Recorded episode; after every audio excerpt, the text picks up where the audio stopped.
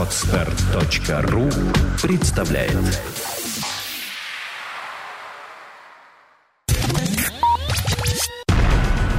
На mobile.ru Первый глянцевый сайт о технике. Подкаст. Подкаст. Подкаст. Подкаст. Ура! Пятница! Всем привет! Я в очередной раз оказался один-одинешенек в подкаст будки на mobile.ru, потому что Николай Турбар взял и сорвался внезапно в Беларусь. Катя Горелова заболевает, Ким не любит записывать подкасты, Клёпа, Саша Гришина, она же, она уже уехала домой. В общем, я остался один, а под, подкаст записывать, в общем-то, надо. Короче говоря, я в очередной раз решил взять, захватить э, все это и использовать э, шанс рассказать о том, о чем лично мне хочется рассказать и лично мне хочется поговорить. Э, последний гаджет, который меня волновал, волнует, который я реально хочу себе купить, э, который мне очень понравился, это таки был LG, точнее, не так, Google Nexus 4 производства LG. Вот так. Э, отличный смартфон, 4-дюймовый, точнее 4,7 дюйма у него разрешение экрана, э, диагональ экрана. Я тоже немного заболеваю, поэтому могу заговариваться. Так вот, 4,7 дюйма, диагональ разрешение 1280 на 768 точек. Э, в общем-то, вполне себе такая HD-шечка. Но на самом деле гаджет радует не то чтобы прямо со своими характеристиками, потому что Точнее, даже не потому что. Характеристики хороши. У него там четырехъядерный процессор, ядра Crate, 1,5 ГГц. Э, частота, вся хурма, 2 гигабайта оперативки, IPS-экран, ну и так далее, и так далее. Но на самом деле вся, вся соль — это в нов, новая операционная система Android 4.2. Она по-прежнему называется Jelly Bean. И там не то чтобы много каких-то нововведений, но все они такие приятные, что прямо уж очень благоприятное впечатление складывается. Во-первых, фотосфера. Это такая фишка, которую э, Google взял и внезапно для всех, никто не ожидал, на мой взгляд, э, встроила в программный интерфейс своей камеры. По сути, используется стандартный интерфейс, просто к функционалу добавляется гироскоп.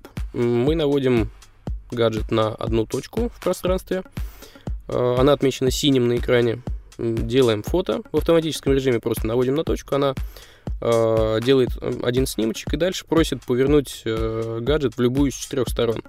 Таким образом, сделав где-то снимков, по-моему, 30, довольно много, это довольно длительный процесс, минут на две растягивается, можно сделать фотосферу аналогичную тому, что мы привыкли видеть на Google Street View или на Яндекс, э, как это называется, Яндекс Панорама.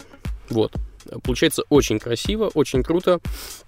Ну, естественно, не без огрехов. Э, там видны швы, кое-где видны несоответствия эм, яркости изображений. Где-то там светило солнце прямо в, в объектив, где-то нет.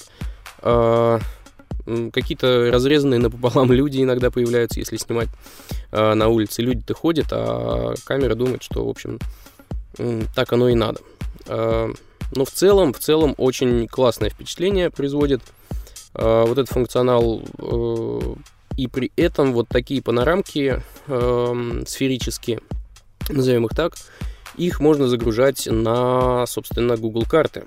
При этом, кстати, вот эти панорамы, они не заблюриваются, все лица там вполне себе четкие оказываются, номера машинок тоже четкие. Эм, очевидно, э, фишка в том, что это контент не производства Google, то есть э, правительство э, евростран, да и не только евро, но еще и США, заставляет Google э, заблюривать многое на изображениях, потому что это типа вмешательство в частную жизнь. Э, в общем, а частных лиц э, никто не может заставить это сделать, просто Google предоставляет возможность выкладывать э, вот такие сферические панорамки на свои карты с привязкой к координатам. Я, поскольку я достал Google Nexus 4 в городе Рига, не спрашивайте меня как, не могу сказать. В общем, были там свои мазы. в общем, таинственный челнок привез его мне. Вот, я стал делать панорамки там. Сделал, уже приехал в Москву, стал загружать, загрузил. И дальше начался процесс опрува. Это не мгновенно происходит, то есть если вы там, не знаю, сделаете панораму, ну, с какой-нибудь вообще жестью, а, не знаю, с пыточной камерой, панораму какой-нибудь пыточной камеры, наверное, а, ребята из Google эту штуку не пропустят все-таки на свой сервис, даже если там есть привязка к координатам а, по GPS.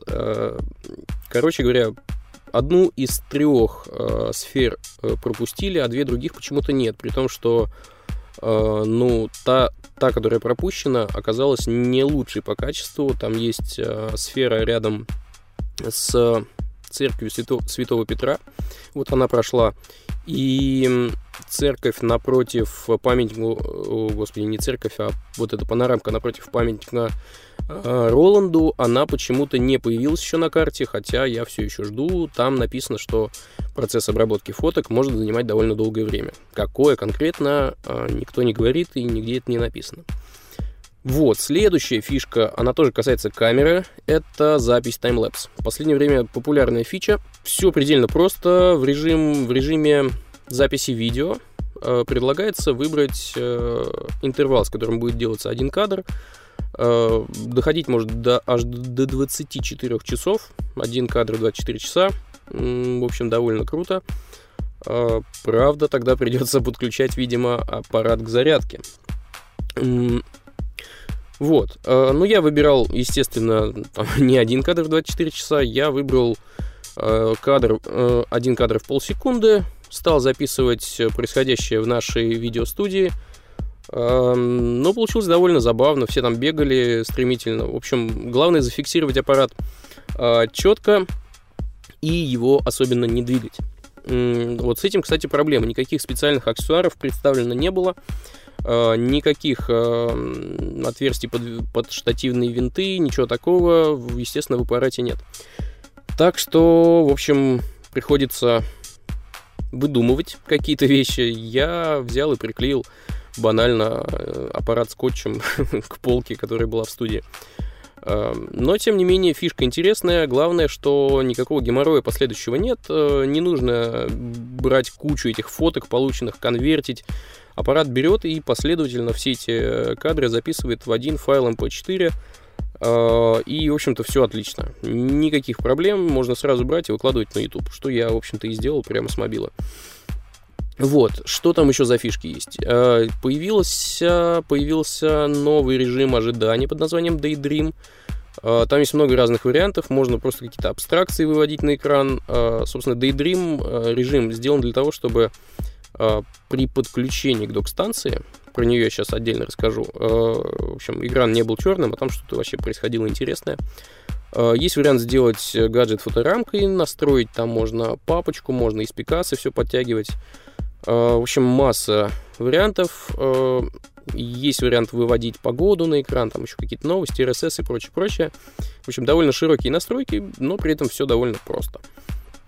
Неплохой вариант, правда, ну, я бы не сказал, что сильно жизнеспособный, но, в общем, почему бы и нет. Может быть, кто-то будет пользоваться. Я обычно, когда ставлю гаджет куда-нибудь на зарядку, я обычно на него особенно не смотрю, потому что мне легче это сделать, не знаю, с компа. Всякие там новости посмотреть, RSS почитать, погоду глянуть, ну и так далее. Вот. Эм, еще одна фишка новой системы — это виджеты на реж... экране ожидания. Вот, как это называется. Э, нажимая кнопочку «Вкл», э, мы можем либо разблокировать аппарат, либо сразу глянуть, что там происходит. Там выводится сразу, может выводиться почта, может выводиться погода, часы. Можно сразу же, смахнув э, экран влево, да, влево, э, перейти к съемке там, видео или фото, то есть врубить камеру. Ну, короче, довольно удобная штука. Э, число вот таких виджетов и экранов под виджеты, по-моему, особо не ограничено. Во всяком случае, я сделал 5, и там все еще оставалась возможность э, добавить еще один экран. Проблем, в общем, нет. Единственное, э, именно виджетов там немного. Собственно, те, что я назвал, это, по-моему, все. Так что куча экранов, в общем-то, может и не понадобиться.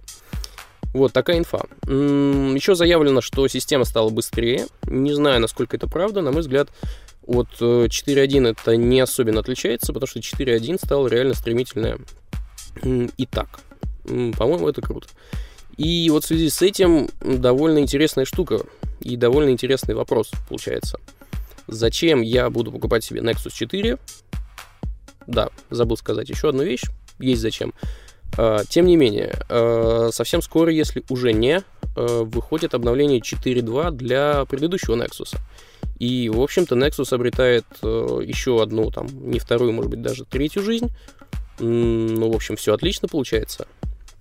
Получается классный гаджет, который в России в, так скажем, сером виде сейчас стоит, по-моему, порядка 12-13 тысяч даже. Да и официальные цены опустились, ну, прямо-таки очень сильно. Так что, в общем, Google в последнее время очень радует. Так вот, возвращаясь к Nexus 4, расскажу еще об одной интересной фиче. А, это беспроводная зарядка. Эм, беспроводная зарядка стандарта QI, или, как мне подсказали в комментариях, это читается Qi, и, наверное, действительно имеется в виду э, некая энергия Qi. Э, в общем, стандарт э, тот, который уже используется в смартфонах Nokia и каких-то других так что все эти зарядки беспроводные, в принципе, взаимозаменяемы. А, мне гаджет достался вообще без всего, без коробки, без комплектации. И я попытался его подключить к зарядке, естественно, Nokia, поскольку у меня была куча аксессуаров. Я ее, кстати, скоро покажу. А, выпущу отдельный материал про Nokia 920 и про аксессуары к ней. К новым вообще Nokia, не только к ней. А, так вот, я подключил вообще без проблем, просто собственно, процесс подключения сводится к тому, что гаджет нужно положить на плоскую площадку, и процесс зарядки начинается. Э, удобно, классно, мне очень понравилось. Это они молодцы. Э, это очень хорошо. Я надеюсь, что как-то это будет дальше развиваться, потому что, ну, очень часто получается, что я там забываю зарядить гаджет, потому что, там, не знаю, мне лень куда-то тянуться за проводом, его искать, как-то подключать, разматывать. А, а так лежит эта штука на столе и просто, не знаю, по привычке кинул его там куда-нибудь и все отлично. Вот, такая история. И плюс ко всему, этот новый гаджет Nexus 4 стоит каких-то смешных денег в США. 250 долларов это за модельку с 8 гигабайтами на борту и... Или...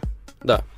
И 350 долларов за модельку с 16 гигабайтами. Больше вариантов нет. И, к сожалению, нет вариантов расширить э, память. Никаких карточек, microSD, ничего подобного, просто вот 8 или 16. Вот это немного печалит, конечно, но в целом, в целом, в общем, впечатление отличное от гаджета. Гаджет получился классный. И вот, как я уже говорил в видеообзоре, по-моему, это вообще лучшее, что получалось у LG, и это лучший Nexus, который я видел. За всю историю Nexus, а их было 4, да, Nexus One, Nexus S, Nexus э, Galaxy Nexus и Nexus вот 4 появился. Да, это лучший Nexus. Э, в общем, в нем собрано все-все-все, все наработки, которые появились у Google, все наработки, которые вообще существуют в индустрии. В общем, классный гаджет, и мне кажется, что компании Apple, а естественно их будут сравнивать, я имею в виду iPhone и Nexus, мне кажется, что ей стоит как-то задуматься, посмотреть вообще, что делают конкуренты, и как-то немножко начинать бояться, потому что iPhone 5 получился довольно спорным, хотя и классным, но, в общем, мне кажется, скоро будет довольно интересно вообще на рынке мобильных э, гаджетов, потому что, ну, какие-то инновации все-таки стали появляться, и застой, который происходил последние два года, он медленно начинает как-то расходиться, все э, приходит в движение. Вот такие пироги. Рассказал я о том, что меня волнует. И я думаю, что поспешу-ка я из подкаст будки, в которой становится довольно-таки уже жарко, и время уже позднее, пойду-ка я в какой-нибудь близлежащий паб, пропущу кружечку другую, э, встречусь с друзьями, чего и вам советую. Не сидите у компов, забивайте на выходные и возвращайтесь с ним только в рабочие дни. Всем привет, всем пока. Numobile.ru Первый глянцевый сайт о технике. Подкаст. Скачать другие выпуски подкаста вы можете на podster.ru